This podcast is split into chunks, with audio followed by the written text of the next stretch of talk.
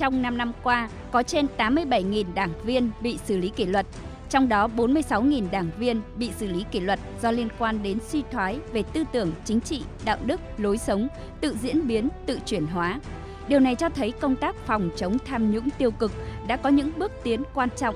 thế nhưng vẫn chưa đáp ứng được yêu cầu xây dựng chỉnh đốn Đảng trong sạch, vững mạnh. Phó trưởng Ban Nội chính Trung ương Nguyễn Thái Học cho rằng việc xử lý những mảng chìm tiêu cực mới chỉ được một phần nhỏ. Có những cái hành vi vi phạm pháp luật rất nghiêm trọng. Về mặt bản chất chúng ta thấy rằng là có dấu hiệu tham nhũng, thế nhưng mà chúng ta không đủ cơ sở để kết luận. Thì bây giờ nếu như cái việc chống tham nhũng gắn với tiêu cực, thì đó là những cái hành vi tiêu cực được quy định trong văn bản của Đảng hoặc là trong các cái văn bản của pháp luật mà gây những cái thiệt hại cho lợi ích của nhà nước, của nhân dân, thì những cái hành vi tiêu cực này cần phải được nghiêm trị. Theo Tổng Bí thư Nguyễn Phú Trọng, tiêu cực nguy hiểm nhất chính là suy thoái về tư tưởng, chính trị, phẩm chất, đạo đức, lối sống, rồi dẫn đến tham nhũng. Còn tham nhũng và suy thoái về tư tưởng, chính trị, đạo đức, lối sống, tự diễn biến, tự chuyển hóa đều là những biểu hiện tiêu cực. Cái khó trong phòng chống tiêu cực nằm ở chỗ nếu như tham nhũng có thể đong đếm thành tiền bạc, nhưng tiêu cực suy thoái về tư tưởng, chính trị, đạo đức, lối sống lại khó định lượng.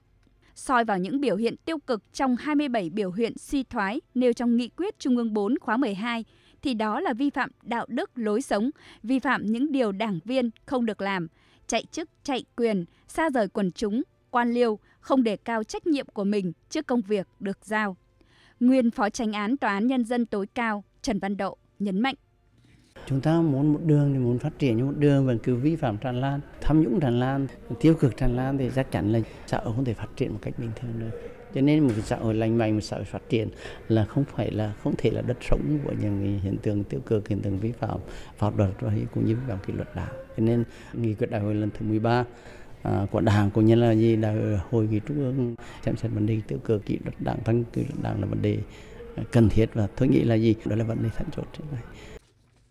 Có thể thấy, nguyên nhân dẫn đến tiêu cực là do bản thân người cán bộ không chịu tu dưỡng, rèn luyện, thậm chí coi thường kỷ luật, coi thường pháp luật và lợi dụng chức vụ quyền hạn để lạm quyền, lộng quyền, thực hiện lợi ích của cá nhân. Cũng phải thẳng thắn nhìn nhận nguyên nhân khác, đó là sức chiến đấu của tổ chức Đảng, thậm chí cấp ủy ở một số nơi còn yếu. Vì thế, cán bộ sai phạm, thậm chí kéo dài mà tổ chức Đảng không nhận biết, thấy đúng không bảo vệ, thấy sai không đấu tranh, dĩ hòa vi quý, thậm chí kết bè cánh cùng sai phạm. Chỉ khi cơ quan cấp trên vào cuộc kiểm tra mới phát hiện được sai phạm. Theo Phó Giáo sư Tiến sĩ Nguyễn Trọng Phúc, Học viện Chính trị Quốc gia Hồ Chí Minh, thì cần chấn chỉnh tổ chức Đảng, cơ quan lãnh đạo cấp ủy mới có bước tiến trong xây dựng chỉnh đốn Đảng, chống tiêu cực. Cảnh sát biển được rồi là cả một hệ thống chứ không phải là chỉ một hai người. Bất ơi thì cả bí thư, cả chủ tịch cùng sai phạm. Thế thì đấy là cái nguyên nhân bây giờ phải chấn chỉnh cho cái tổ chức Đảng, các cái cơ quan lãnh đạo của Đảng, cấp ủy thì mới có thể có cái bước tiến quan trọng được trong cái xây dựng chỉnh đốn Đảng. Thế còn một nguyên nhân nữa đó là vai trò của các tổ chức khác trong hệ thống chính trị. Theo tôi cũng không rõ lắm, thành ra họ coi thường, họ cứ thế họ làm theo cái ý của họ.